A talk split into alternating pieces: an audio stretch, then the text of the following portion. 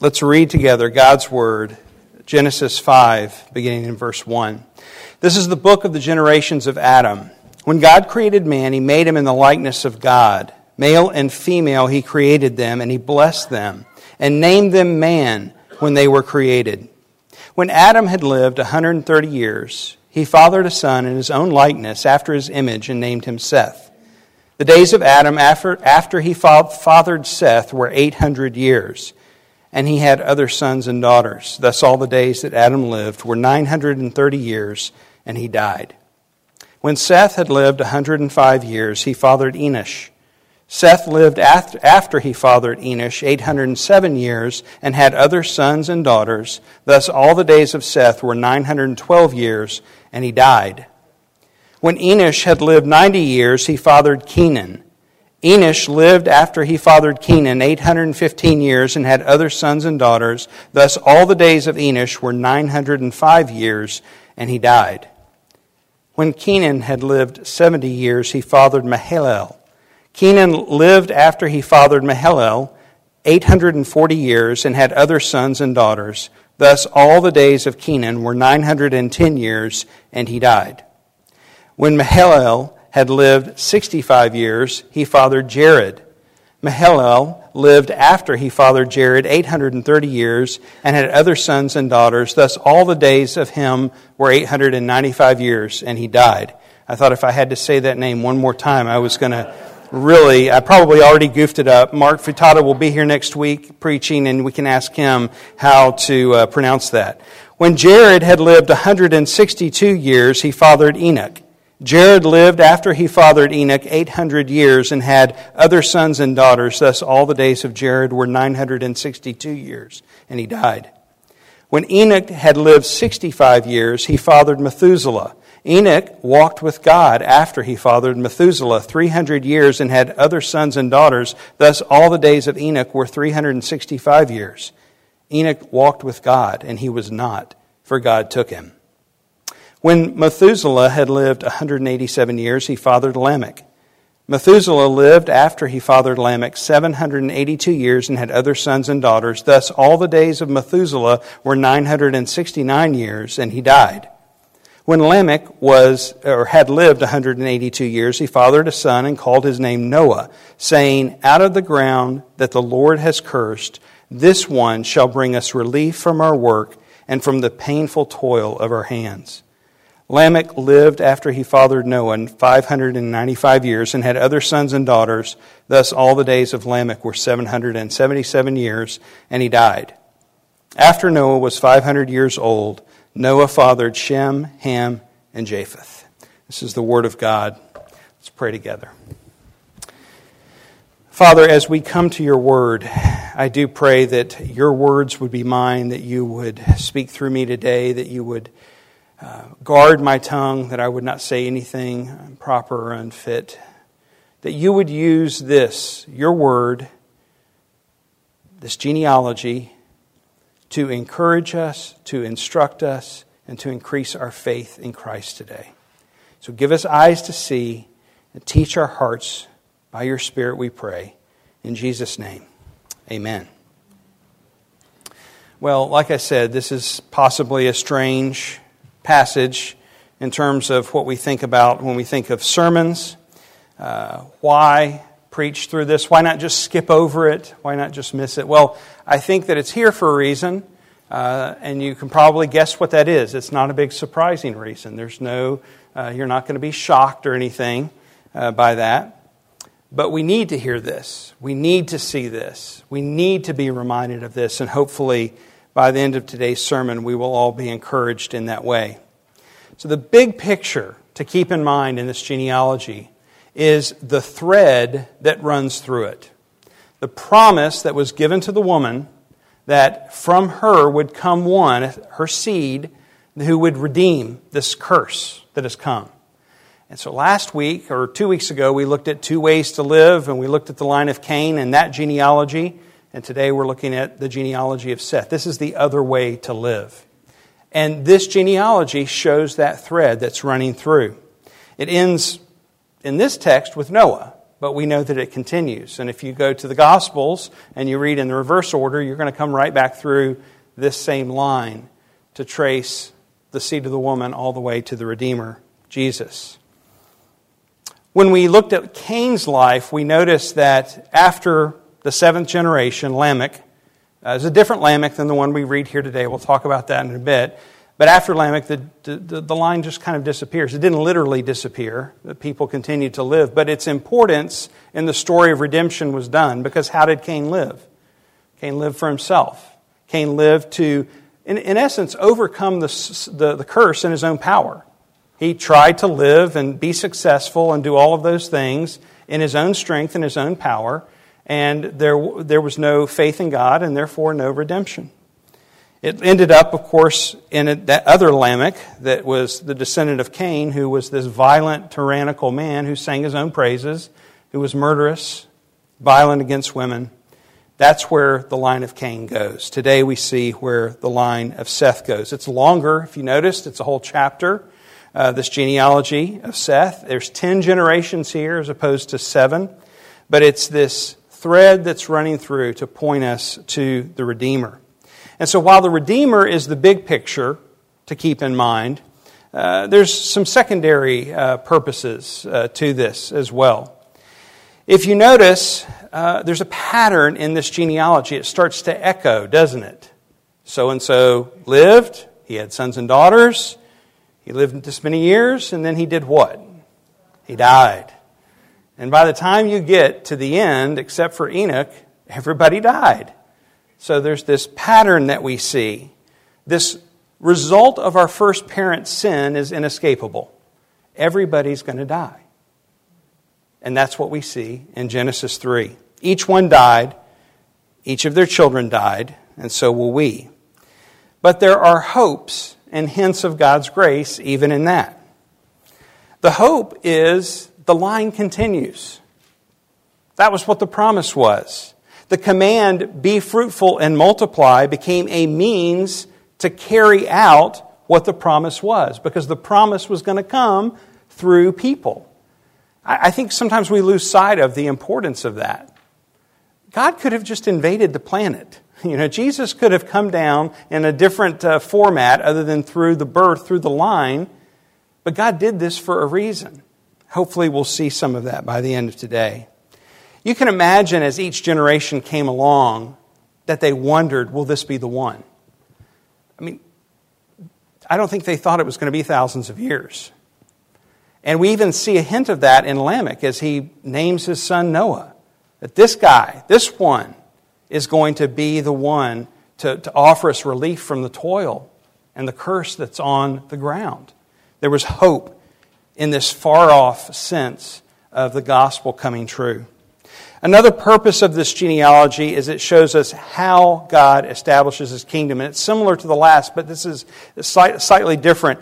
God chooses to use people, ordinary people, people like you and like me. And that should give us some sense of hope. People matter. Every single life matters.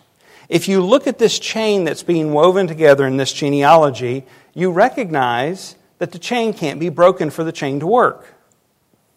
It has to stay connected. And so these lives, the ones that are mentioned and even the lives that are not mentioned, matter. And so I can say to you today that your life matters. Your story, your experience matters. The good, the bad, and the ugly matter because in God's providence, it is all a part of His story of redemption that He's weaving together. Now, we would like to say different things to him, wouldn't we? If we're honest, we would like to tell him how our life is to be ordered and structured and how, we, how he should make it matter. But we don't get that prerogative, do we? He chooses to use us, he numbers our days according to his plan, and we are at his mercy. Maybe you look at that in a sense of discouraging, uh, in a way that's discouraging, but there's really a lot of hope in that because it takes the pressure off of us. So, genealogies matter. Uh, there is some helpful guidance in the text today. I hope we'll see that as well. One other issue that I want to say up front before we jump into the actual names, and we're not going to go through all of them, don't worry. Uh, is that this whole lifespan issue. You notice these, these guys are living kind of a long time, aren't they? Uh, there have been a number of explanations that have been offered through the years. I won't, we're not going to unpack all of those. There's problems and challenges with each one uh, when you begin to look at the overall scheme of Scripture uh, and trying to, to provide these explanations. I take these numbers at face value, and here's why. Those who lived before the flood seem to have some kind of benefit or privilege for a couple of reasons. One, the world was different, the climate was different, the atmosphere was different. We talked about this a little, a few, a little bit a few weeks ago. Uh, scholars call these the antediluvian fathers, right? These are the pre flood. And if you notice, and we will when we get to the other genealogies, the lifespans after the flood, immediately after the flood, are cut in half or less. So something dramatic changed there. Uh, was it the protection from the sun's radiation and the change of the atmosphere? Rain hadn't come. Now God makes it rain. He changes things in the atmosphere. The flood itself changes climate. Uh, there's a number of things that happen. We don't have the details on this, but it's at least understandable that things changed in a way that were less favorable to those who were living to the point that they lived half as long as the ones who were just a generation before them. And then the other thing, as I mentioned before, but I'll say it again, is that just genetically, uh, they, uh, we see an overall decline in lifespan as we move through history. Uh, that genetic um, malformations or whatever, def- not deficiencies, genetic, uh, you know the word I'm thinking of that I can't come up with, but uh, the things that happen as a result of our genes uh, either not working in the way that they should or whatever, we experience today, we see that effect. And so Adam and Eve made in perfection, even though they sinned, the, Adam lived 930 years. Uh, they were just, they had better constitution uh, in the sense that uh, their genes were simply better, and over time those uh, decreased. So I don't think the numbers have to trouble us. If we get to heaven and we find out that there was some secret numbering system in this, or that they multiplied different, or they were counting years different, or whatever, it doesn't change the meaning of the story, and our lives and the trajectory of our lives won't be changed. So we're going to move on. As I mentioned in our last study, we looked at two different ways to live. The way of Cain is what we saw before. Uh, he did things in a way that were, uh, uh, in, in, a sense, kind of American, very individualistic, uh, very self sufficient. And while that's a good thing, if it's not self motivated, right? If you're not selfish and you live your life that way, which I think defines the majority of our American history, uh, then it, uh, it produces things that produce growth and so forth. But when it is selfish, uh, when it doesn't consider the needs of others, it's always destructive, isn't it? I mean, you look at this in our own history. Uh, you look, whether you look at the issue of slavery, that would be the opposite, wouldn't it? Uh, and it, it, think of the devastation that that left on our country and still marks us today. You think in corporations, when people are selfish, what does that do? I mean, corporations grow and grow and grow, people become selfish. They grow by strength and uh, uh, effort and labor. Um, you think of the number of funerals, and if this a loved one did this, most of the time it's done in jest um, so don't be offended by this. But I do think a number of people mean it when they have this song either sung, played, or read at their funeral. Frank Sinatra's I Did It My Way, right? I mean, that's the mantra of Cain. I did it my way. And so that, that's the epitome of living for self. That was the way of Cain. The second way to live is what we see today. It's in the line of Seth. It's the way of faith. Faith that is, by the grace of God, a gift to us. And it's counterintuitive to all of this strength and self sufficiency that I just described. You know, we want to be contributors. We don't want to be leeches, I hope. We want to overcome. We don't want to be trodden down. Uh, we want to reach our full potential. We don't want to grow up to sleep on our parents' couch in the basement, right? We want to be uh, capable people. This is all well and good. But if that's all we do, it takes us to the same place. The line of Cain and good, self sufficient, strong people end up, and that's what one of the points of this genealogy is, at the same place. We die. Apart from faith, nothing changes the outcome for either line. Scripture tells us that without faith, it is impossible to please God. And this is where the hope is found. We come not with our merit badges before God, we come with empty hands or we don't come at all. And what do we find when we come begging for the mercy of Christ? We find a Savior who is standing ready to save, full of grace and power.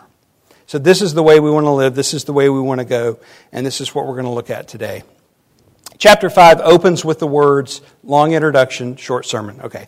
Uh, chapter 5 opens with the words, this is the book of the generations of Adam. It's very likely Moses was holding this book when he wrote this, that this had been recorded by a separate means. It's a pattern we see throughout Genesis uh, that he possibly compiled from the, the, the data, because of course Moses wasn't alive in Genesis 1, 2, 3, or even 5. And what we see as we move through Genesis is that each time the, that a genealogy is introduced, it's with this, this is the book of the generations of. So it's a book of beginnings, right? Genesis is the story of beginnings. It's the same word we get birth. So you understand why genealogies, this formula, becomes the pattern for the book of Genesis. It's a story of births. Moses then repeats part of the creation story, reminding us what God had done and how God had made man, male and female, in the image of God. Yeah, the fall had left its mark, but the image had not been removed. And this is important for us to remember. I think this is important for us to remember daily, especially when we see people we don't like, that they're made in the image of God. Remember that they are made in the image of God, and you cannot take that away from them, nor should you. And likewise, so are you. Your worth and your value is not intrinsic to what you have done or haven't done or feel inside. Your worth is given to you by the one who made you, by making you in his image.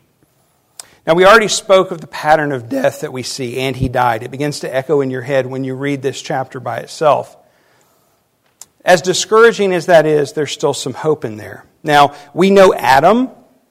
Uh, many of us recognize the name Seth.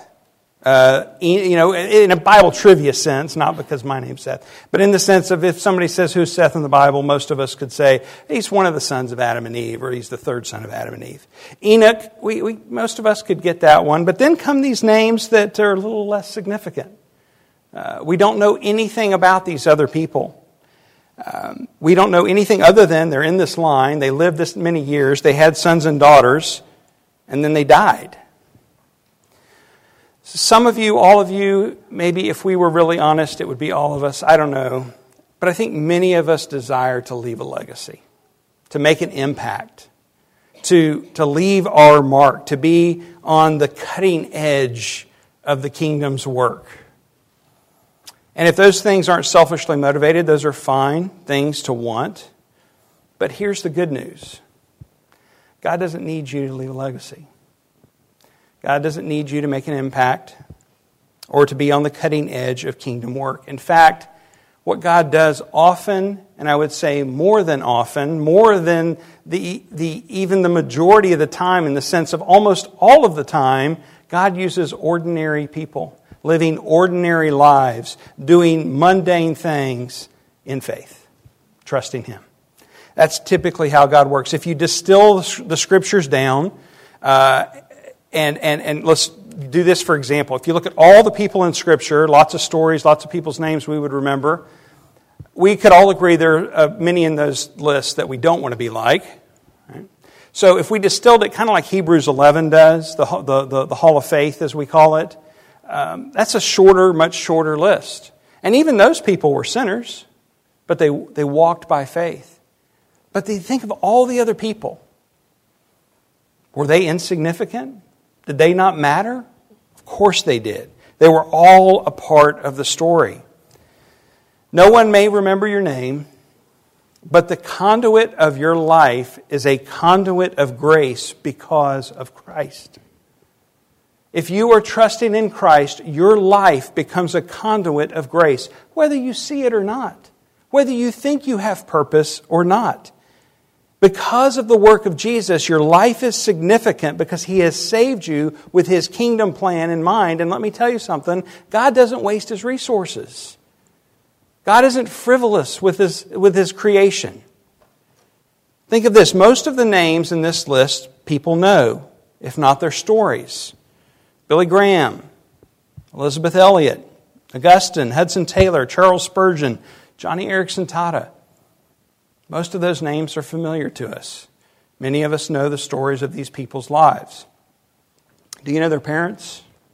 Or their grandparents? Or their siblings? Or their aunts? Or their uncles? Or their roommates? Or their third grade teacher? No. In most cases, we don't.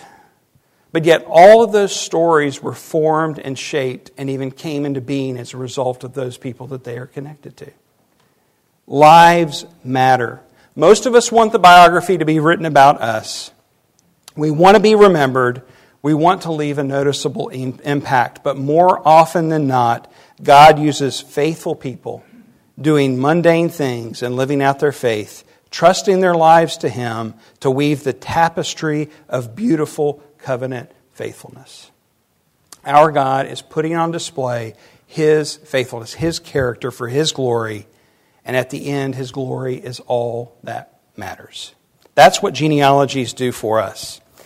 And as the infomercials say, but wait, there's more. There are a few more things that are worth looking at. There's a couple lives here that stand out that are different. And Enoch is one of them. Enoch breaks the mold, he breaks the pattern.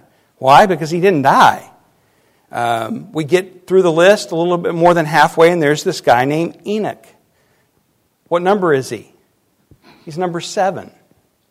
Uh, in Hebrew, seven is kind of an important number. It's a number of completion, although 10 is kind of the ultimate completion, and that's why we see 10 in this list. It's very possible there were others in the genealogy that were left out. It, genealogies don't always connect all of the dots. A descendant of someone is still the descendant of someone if you leave someone in the middle out, right? You under, understand it doesn't have to include everybody, and we see that in genealogies. But in, in, number seven is significant because when we look at number seven in Cain's line, Lamech, who was the epitome of that way of living, we now look at the epitome of the life of faith in Enoch. Lamech was this violent man. Enoch is a man of faith, and it's counterintuitive to the way that we think things should work. You notice Enoch's also the father of Methuselah. And if you've ever played Bible trivia, what's significant about Methuselah? Right? The longest life, right? 969 years. As interesting as those things are, though, they're not what's most important about Enoch and what he's most remembered for. Verse 24 describes how Enoch's life passed from this world into eternity, that he simply did not die. The, the phrasing that we have in our English Bibles is that he was not, for God took him. And we might think that we just misunderstood things in that sense that he still died. It just maybe died in a different way if it wasn't for the explanation that comes in the New Testament that tells us he didn't die. Anybody remember how many other people didn't die? There's one Elijah. Right? I, think. I mean, I've racked my brain all week, and I can't think of those are the two. Not, so this doesn't happen often. This is kind of a rare thing. So it's worth looking at. It's worth considering. It's radical and, and, and shocking from a human perspective because it doesn't happen often, but think of it from a divine perspective. What is the wages of sin? Death. So the just result of our sinning is death. And were Elijah and Enoch sinners? Of course they were. Were they in the line of Adam? Then they were sinners. Uh, even though Scripture may not have Enoch was a sinner written in its text, we know that they were. And yet, there is this unique grace that is shown to them because the rightful outcome of their sin isn't met. There's no other logical explanation than that this was a work of God's grace. The other significant thing about Enoch is that twice it's stated that he walked with God. And this is what I want us to think about today. This is not describing Enoch's moral uprightness or law keeping. If it were, then we could look at that and say, well, of course, you know, he, he kind of earned it. He did his part. It was all grace. Do I think Enoch walked uprightly? Yes, I do. But that's not why he found favor with God. Let me explain this. In Hebrews 11:5, the explanation, the exegesis is given for Enoch's life. Hebrews 11:5 says, "By faith Enoch was taken up so that he should not see death, and he was not found because God had taken him. Now before he was taken, he was commended as having pleased God." Now, the pleasing God that is described here was his faith. Without faith, it's impossible to please God. In fact, when the Greeks translated the Hebrew Old Testament into Greek, we call that the Septuagint, they actually phrased it in Genesis 5, instead of saying Enoch walked with God, it says Enoch pleased God. That's how that word could be used, and that's how it's treated in the Greek. He walked by faith. And how do I know this? Because the very next verse in Hebrews chapter 11, after the one I just read about uh, Enoch walking by faith, is what? What's Hebrews 11 6? It's what the one I've been saying over and over. Without faith, it's impossible. See how context matters? We all know that Hebrews 11 6. Without faith, it's impossible to please God. The context of it was in talking about the life of Enoch. He walked by faith. Faithless law keeping is just moralism. Faithless piety is just do goodism. Faithless Christianity is not Christianity at all because without faith it's impossible to please God. Enoch walked by faith. That is, he walked trusting God in the good and the bad and the ugly, whatever his 365 years uh, contained, Enoch's hope and trust were in God. And this is the life that we're called to live. It's good news because we know we can't be good enough. We know we can't measure up. And so we are called to trust in Christ alone, his, who is our righteousness for us. We please God by walking in faith. One more story, very quickly Noah. It's just the beginning of the story, really, because this story is going to continue to unfold. But at the very end, we get Lamech who has Noah. This is, of course, a different Lamech than the one who descended from Cain. This was number 10. He was the son of Methuselah. And notice what Lamech says about Noah when he's born. He says that he called his name Noah in verse 29, saying, Out of the ground that the Lord has cursed, this one shall bring us relief from our work and from the painful toil of our hands. I wouldn't have thought of the great flood as being relief. you know, Lamech didn't know that was coming. And yet, this was the outlook of this line of faith. Not knowing what the future held, they were trusting God to keep his promises. And so, he names his son with that hope. This is going to be the one that's going to relieve us from the pain. And Noah was in that line. The story would continue, even though he wouldn't be the one. It's interesting, and we'll unpack this more in the coming weeks, but he becomes, we see it, uh, an image of salvation in the story of the great flood. Remember, man's evil increased uh, more and more so that God chose to judge the earth, and that he called Noah out, set him aside. And he had Noah build an ark before the rain ever fell, all while being mocked by his friends and neighbors. Had him call the animals. They entered the ark. And the ark of wood, then, is a gift of God, both in the command and in the design that would be a means of salvation of Noah's family in the animal kingdom that would point to Christ and his salvation. And then, following the great flood, God establishes a covenant with him that he would never destroy the world by, by flood again. And it's really just a reminder of the bigger covenant of grace that God is going to redeem a people for himself. See, by preserving the world, by not cutting man off completely, the promise could continue. Had God destroyed man completely, it would have broken the line. The promise wouldn't have continued. So from the line of Noah then would come the Messiah, born of a woman to save us from our sins. And Lamech hoped certainly that it would be sooner than later, but God's timing is always perfect. He's never late, He's rarely early, right? So, the story of God's faithfulness in Genesis 5 is a story that you and I need to hear today. We need a genealogy. I hope that you've been encouraged by that. It's not simply a boring list of people if we read it with eyes of faith. Instead of a boring list of people, we see a God who delivers on his promises. We see a God who is pleased when people trust wholly, completely in him. We see a God who desires us to walk with him in relationship, confessing our sins, praying our concerns, handing him our heavy burdens to carry. And we see a God who gives us an incredible legacy that we can never make for ourselves a legacy of His kingdom, a legacy that will never fade away. The point of the text and the point of my sermon is not to try harder and to do better. The point is to trust the one who made the promise, who carried the promise to completion and holds us in the promise today. The point of this is trust in Jesus. Walk by faith, trusting Him. He's numbered our days and the hairs on our head. That means that you won't outlive your usefulness. So, as long as you have breath, you have purpose. That means that you won't die before the time that He has appointed, so you needn't fear death. It means that everything you need is known by Him and will be provided at the perfect timing. And it means that while He doesn't give you the answers to all of your whys, and He doesn't give you all of your wants and wishes, He gives you something far better. He gives you Himself. He gives you a gift that will never fade away.